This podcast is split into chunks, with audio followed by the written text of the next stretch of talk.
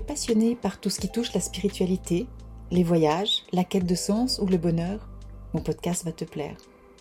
La Voix du Cœur est un podcast hebdomadaire qui s'adresse aux personnes désirant développer et incarner leur spiritualité dans leur vie de tous les jours. Je m'appelle Nathalie Quadri. Il y a plus de 18 ans maintenant, j'ai écouté mon cœur et j'ai changé totalement de vie.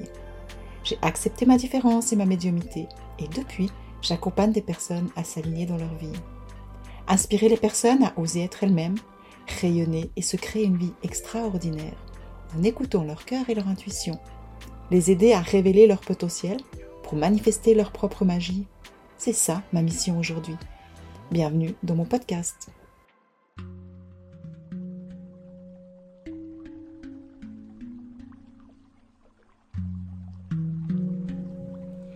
Cet épisode a vraiment été un moment clé dans ma vie, qui a eu des grandes répercussions dans mon futur.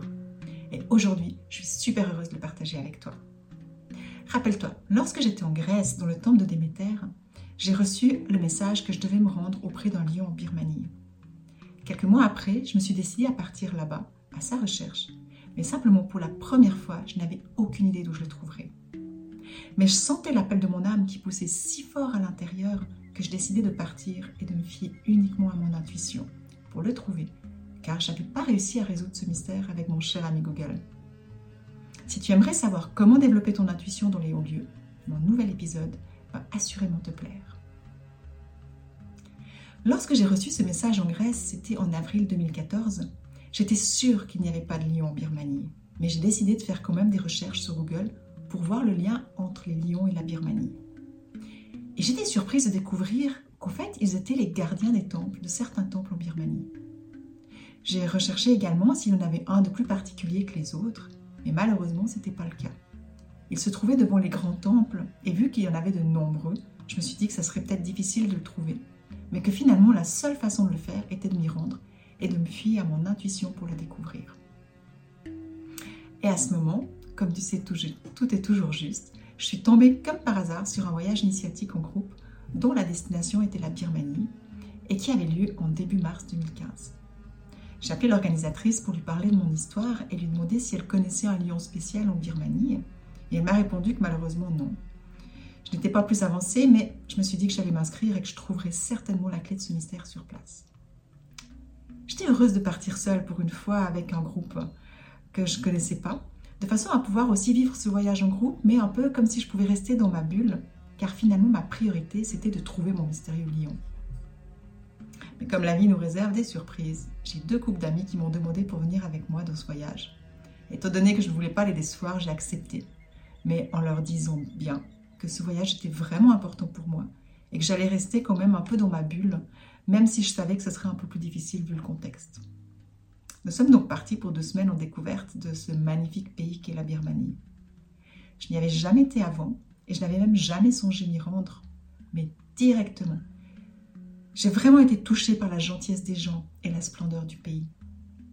Alors nous avons débuté notre voyage à Mandalay. Étant donné que ma principale préoccupation de mon voyage était de trouver mon lion mystérieux, je ne m'étais pas vraiment renseignée sur le pays et ce que nous allions visiter. Et j'étais très étonnée de découvrir tout le côté militarisé lorsque nous sommes arrivés et le contexte politico euh, politique pardon, d'omnisurveillance.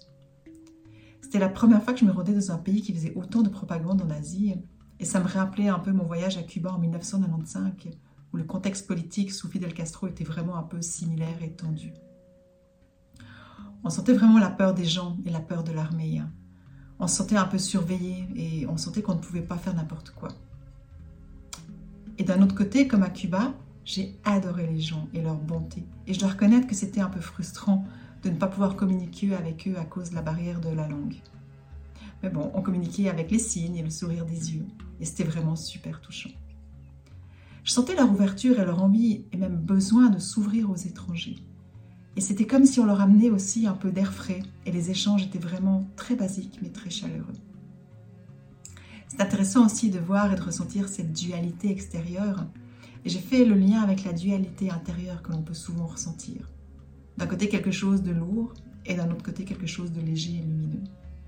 Les deux sont là et font partie de la vie et c'est juste à nous de choisir celle que l'on souhaite nourrir finalement. Personnellement, J'ai choisi d'être consciente de toute cette propagande, mais de ne pas me laisser perturber par elle, ni de rentrer dans un jugement quelconque. Et je me suis concentrée sur la beauté et la richesse du pays, ainsi que sur la bonté des habitants.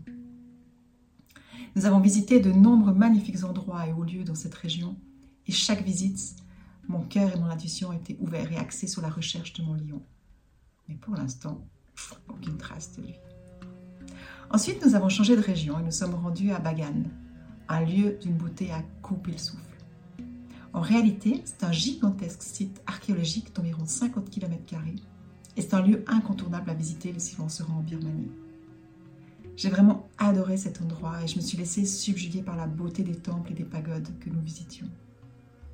J'avais directement l'impression d'être à nouveau dans un, moment hors temps et espace, cette sensation que je commençais à bien connaître, et donc je savais qu'il allait se passer quelque chose d'important pour moi dans cet endroit, mais sans savoir quoi exactement. Je sentais que j'allais peut-être y découvrir enfin mon lion. Comme je viens de le dire, nous avons visité de nombreux temples et pagodes, juste magnifiques. Et à un moment, nous sommes arrivés devant le temple de l'Ananda. Waouh Sa beauté était à coupler le souffle. Il était imposant, gigantesque et magnifique, et il était d'une blancheur mais vraiment inhabituelle plus nous approchions de notre île, plus je sentais que quelque chose se passait en moi. Ça commençait à vibrer dans mon corps, je sentais que je commençais à avoir accès à une sorte d'autre dimension, comme chaque fois que je suis dans des lieux qui sont importants pour moi. Toutes mes perceptions étaient en alerte, et c'est dans cet état un peu modifié de conscience que j'avançais avec le groupe sur l'allée principale qui amenait au temple. On y trouvait de nombreux stands avec des statues, des bijoux, des souvenirs. Je me rappelle que c'était super coloré et très vivant. Et au bout de cette allée, j'ai aperçu un immense espace qui entourait le temple, dans lequel se trouvaient plusieurs majestueux lions. Et là, waouh, c'était trop beau. J'étais super heureuse car je sentais que mon lion se trouvait là. Par contre, je ne savais pas lequel c'était. Et comme dans tous les temples et pagodes, il fallait se déchausser pour s'y y entrer. J'ai enlevé mes chaussures et j'ai voulu m'y rendre, mais impossible. Ça faisait trop mal car étant donné qu'il faisait très chaud à cette époque, le sol était en pierre, on ne pouvait pas marcher sur les pierres. elles étaient vraiment trop chaudes, trop brûlantes. Là, j'étais vraiment déçue et frustrée d'être là, si près, et puis de ne pas pouvoir m'approcher. J'ai eu un peu cette même sensation qu'à Rennes-le-Château, dont je te parlais dans mon épisode numéro 3, que je, suis arrivée dans le pilier des Visigoths et que je ne pouvais pas y accéder. Ou dans le temple de Déméter, dont je te parle dans mon sixième épisode, qui était fermé lorsque je suis arrivée la première fois. C'est une sensation ambiguë dans laquelle je ressens autant de joie d'avoir trouvé la clé que je cherchais et la frustration de ne pas pouvoir y accéder directement. Je pense que tu peux imaginer cette sensation car on la vit toute à un moment ou à un autre dans notre vie. J'ai donc rejoint un groupe pour la visite du temple, puis je me suis dit que je reviendrais en vélo le soir, durant mon temps libre, puis quand il ferait moins chaud. Le temple est vraiment magnifique. Il y a des nombreuses représentations de Bouddha juste extraordinaires. Et c'est durant la visite que j'ai réalisé qu'il y avait des lions tout autour du temple et qu'il faudrait que je fasse bien le tour le soir pour découvrir lequel m'avait appelé là. Ensuite, on a continué la visite du site en vélo, mais bien que j'étais émerveillée par tout ce qu'on voyait, mon esprit était un peu ailleurs. Il était resté dans le temple de l'Ananda, auprès des lions, que j'avais ressenti que c'était l'un d'eux qui m'avait appelé à me rendre dans ce pays et puis qu'il avait une clé importante à me transmettre. Le soir arrive gentiment et la température commence à baisser. Je voulais voir le coucher de soleil sur les nombreuses pagodes, mais avant, je voulais retourner vers mon lion. Je suis donc partie avec mon vélo en direction du temple. Cette fois, j'ai réussi à marcher pieds nus sur les dalles et j'ai débuté ma rencontre avec les lions. Je suis allée vers le premier et j'ai utilisé la psychométrie pour entrer en communication avec lui, pour voir si c'était lui qui m'avait appelé. La psychométrie, c'est une pratique dans laquelle on touche un objet et on peut entrer en lien avec lui par la puissance de notre esprit. C'est un peu comme si on peut parler à l'objet juste en le touchant. Et puis les informations peuvent venir de plusieurs façons, que ce soit par des ressentis, si on utilise le clair ressenti, par des images, si on utilise notre clairvoyance, par des sons, si on utilise notre clair audience, pardon, et par les odeurs, si on utilise notre clair sentience, ou les savoirs, si on utilise le clair savoir. Personnellement, je ne sais jamais de quelle façon je vais recevoir les informations, car j'ai développé toutes ces perceptions. Mais la psychométrie nous demande vraiment d'utiliser la puissance de notre esprit sur la matière. Mais surtout, le plus important, c'est d'avoir aucun doute. Sinon, ça nous déconnecte de notre puissance de concentration. C'est un exercice que j'aime énormément et que j'utilise beaucoup quand je me rends au lieu. Donc, je reviens à mon lion et je mets ma main dessus pour lui demander si c'est lui. Il me dit non. Et je passe au suivant. Je me rappelle plus exactement si c'était le troisième ou le quatrième, mais à un moment, je mets ma main dessus et il me transmet tout un enseignement sur les chakras et me dit qu'il est là pour m'ouvrir au niveau de mon canal et m'amener les guérisons nécessaires.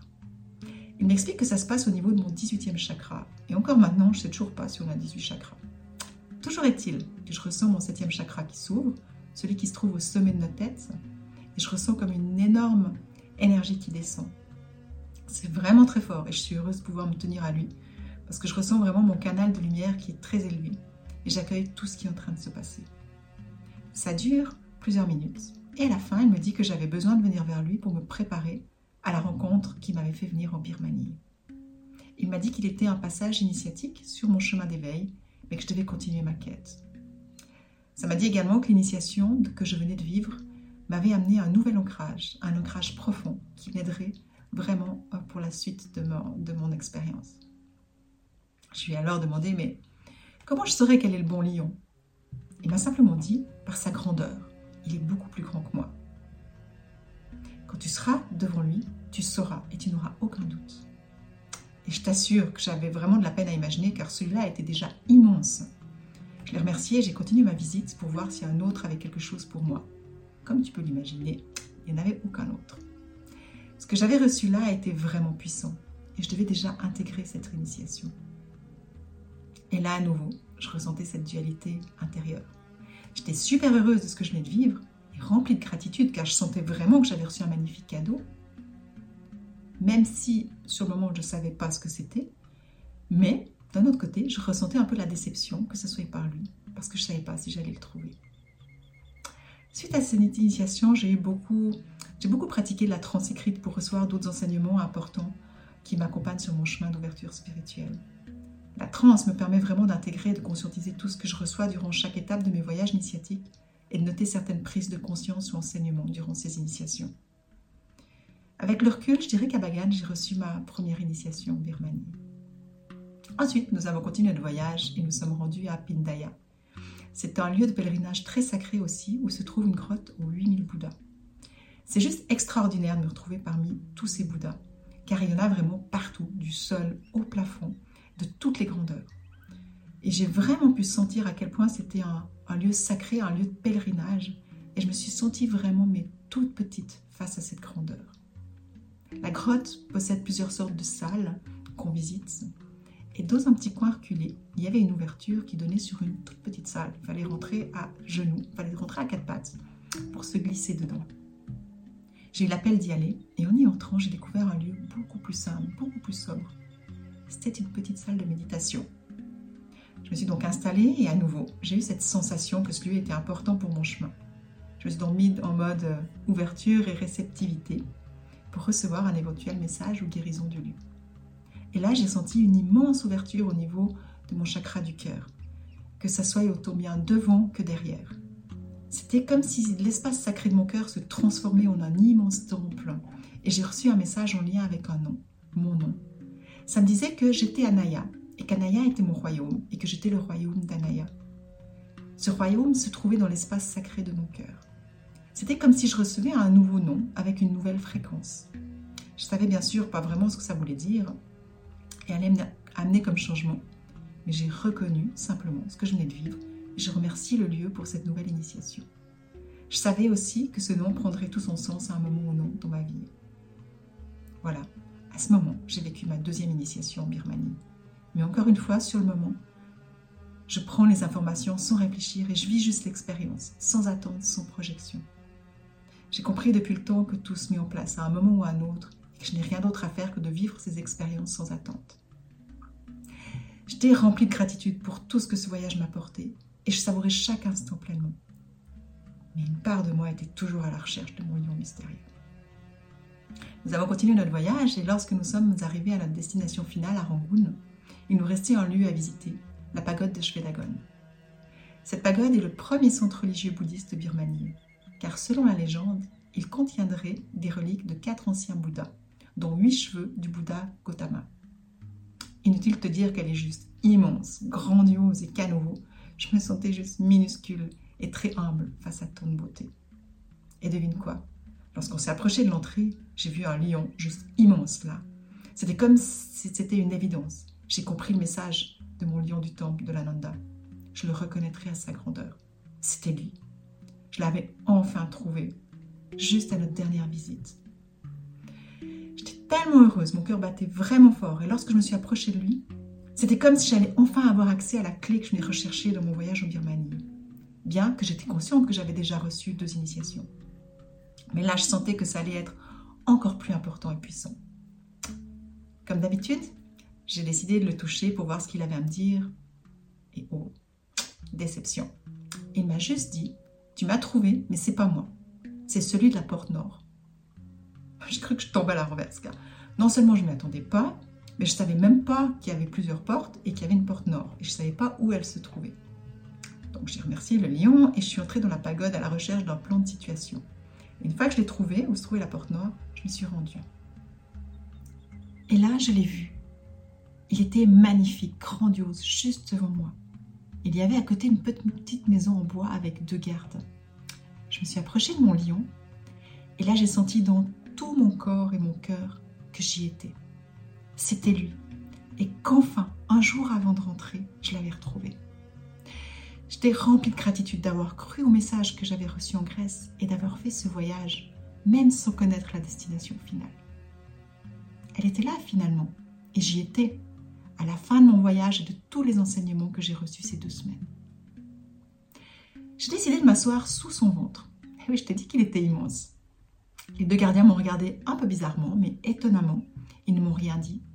Et je me suis mise en position de réceptivité et d'accueil, pour recevoir les guérisons et les, ou les messages de mon lion.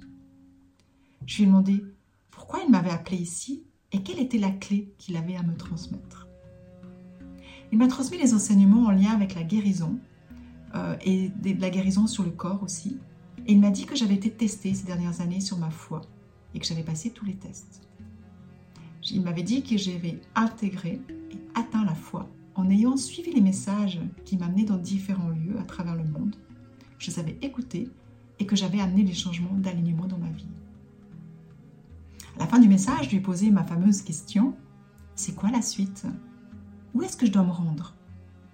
Il m'a répondu simplement que, vu que j'avais réussi tous les tests liés à ma foi et que j'avais reçu toute plein d'initiations, c'était à moi maintenant de mettre sur pied des voyages initiatiques pour les gens. Il m'a dit qu'il y en aurait trois d'importants en Asie et que je les découvrirais. Et à ce moment, pour être honnête, je dois te dire que je n'y croyais pas vraiment. Car en faisant ce voyage de groupe, j'ai réalisé que les voyages de groupe, c'était pas pour moi. Car j'avais besoin de pouvoir voyager à mon rythme. Bien qu'il était magnifique, super bien organisé, il y a plusieurs choses qui m'ont dérangé et je trouvais difficile les tensions qui pouvaient régner parfois dans les groupes. D'ailleurs, j'avais dû être tampon à plusieurs reprises et c'est pas un rôle que j'avais aimé. De plus, à ce moment, j'organisais depuis quelques années déjà des semaines de médiumité pour des grands médiums anglais euh, que ça soit en Allemagne ou en Hollande. Et ça me suffisait finalement. Donc voilà, j'ai entendu ce message, mais il ne me convenait pas vraiment. Mais encore une fois, j'ai pris et j'ai validé ce que j'ai reçu. J'ai intégré ce que je pouvais sur le moment, et je savais que de toute façon, je n'avais qu'à laisser faire et que tout se révélerait quand ce sera le moment. J'ai remercié mon lion, tellement heureuse de l'avoir enfin trouvé, et j'ai validé le fait que j'avais réussi à intégrer ma foi. Ce que je savais, c'est que mon voyage initiatique qui avait débuté quelques années auparavant dans la petite chapelle de Roche était fini et qu'une nouvelle aventure allait démarrer. Celle au cours de laquelle j'allais préparer mes propres voyages spirituels. Et même si je ne me sentais pas prête à ce moment, je savais que ce serait la prochaine étape et j'avais la foi que la vie m'amènerait les synchronicités pour que ça se réalise. Voilà, c'est l'histoire que j'avais envie de te partager avec toi aujourd'hui j'espère qu'elle t'a plu et inspiré. Comme d'habitude, j'ai envie de te faire sortir quelques enseignements que j'en ai tirés pour que tu puisses aussi en bénéficier. Alors le premier enseignement est qu'il faut toujours faire confiance aux messages que l'on reçoit, car souvent ils dépassent nos connaissances. Lorsque j'ai reçu que je devais retrouver un lion en Birmanie, je me suis dit que c'était impossible parce qu'il n'y a pas de lion en Birmanie. J'aurais pu m'arrêter là et me dire que ce que j'ai reçu était du n'importe quoi et que j'allais pas aller en Birmanie. Ça n'aurait pas été important finalement, me diras-tu. Mais oui, car je n'aurais pas pu vivre ces différentes guérisons et initiations qui m'ont permis de vivre ce que je vis en ce moment. Il y aurait certainement eu autre chose, mais ma vie aurait été différente. Rappelle-toi, en tant qu'être humain, on a la chance d'avoir le libre arbitre. Et en fonction de nos choix, on vit telle ou telle vie. Donc en ce qui me concerne, j'ai fait des recherches sur mon ami Google et j'ai découvert que les lions étaient des gardiens et protecteurs de temples ou pagodes en Birmanie. Du coup, je me suis donné les moyens d'y aller pour suivre mon message. Le deuxième est que parfois, ça nous demande de nous positionner et de mettre nos limites pour vivre pleinement nos initiations. Rappelle-toi, je voulais y aller seule afin d'avoir la liberté de vivre mon expérience totalement. Deux couples de mes amis ont voulu venir avec moi, bien que je leur avais dit que je voulais voyager seule. J'ai accepté, mais j'ai exprimé clairement mon positionnement et mes limites en leur disant que je faisais ce voyage pour moi et qu'il était important. On pouvait le faire ensemble, mais je voulais en aucun cas me sentir obligée de quoi que ce soit en lien avec eux. Et c'est ce que j'ai fait. Ce que je voulais t'amener comme enseignement est l'importance d'exprimer les choses importantes pour toi clairement, même avec des personnes proches et sans peur de les blesser, afin que tu puisses t'épanouir pleinement et vivre des expériences sans être euh, lié par des loyautés affectives. Pour ce faire, c'est simple. Il te suffit de poser ton regard au niveau de ton cœur et de parler depuis cet espace. Je suis persuadée que tu trouveras les bons mots pour parler de cette façon et tu ne blesseras personne. Mon troisième enseignement est l'importance de vivre en pleine conscience l'instant présent et à chercher le cadeau. Ce que j'entends par là, c'est que lorsque l'on écoute les messages que l'on reçoit, ça peut parfois être comme une énigme à résoudre. Et ce n'est pas par la tête qu'on la résoudra. C'est vraiment d'être connecté à son intuition et aux synchronicités qui se révèlent au fil du chemin. Tu peux ressentir parfois de l'impatience, de la frustration, comme ça a été le cas pour moi durant ce voyage.